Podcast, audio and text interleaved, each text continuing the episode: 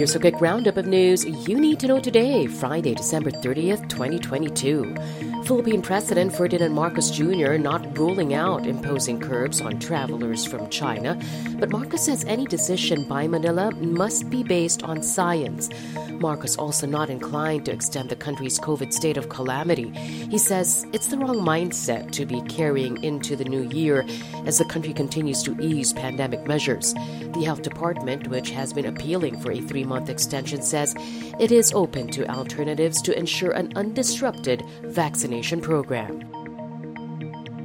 Malacanang extends the tenure of officers in charge of agencies in the executive branch, which was due to expire tomorrow, December 31st. The palace says the OICs will continue to perform their duties until replacements have been appointed. And President Marcos leads commemoration rites as the country marks the 126th death anniversary of national hero Jose Rizal. In a statement, Marcos says he hopes Rizal's determination to achieve real change has empowered Filipinos to become vigilant to the social ills that may threaten the country's liberty. And that's your latest news alert. For more stories, go to news.abs-cbn.com and iwanttfc.tv.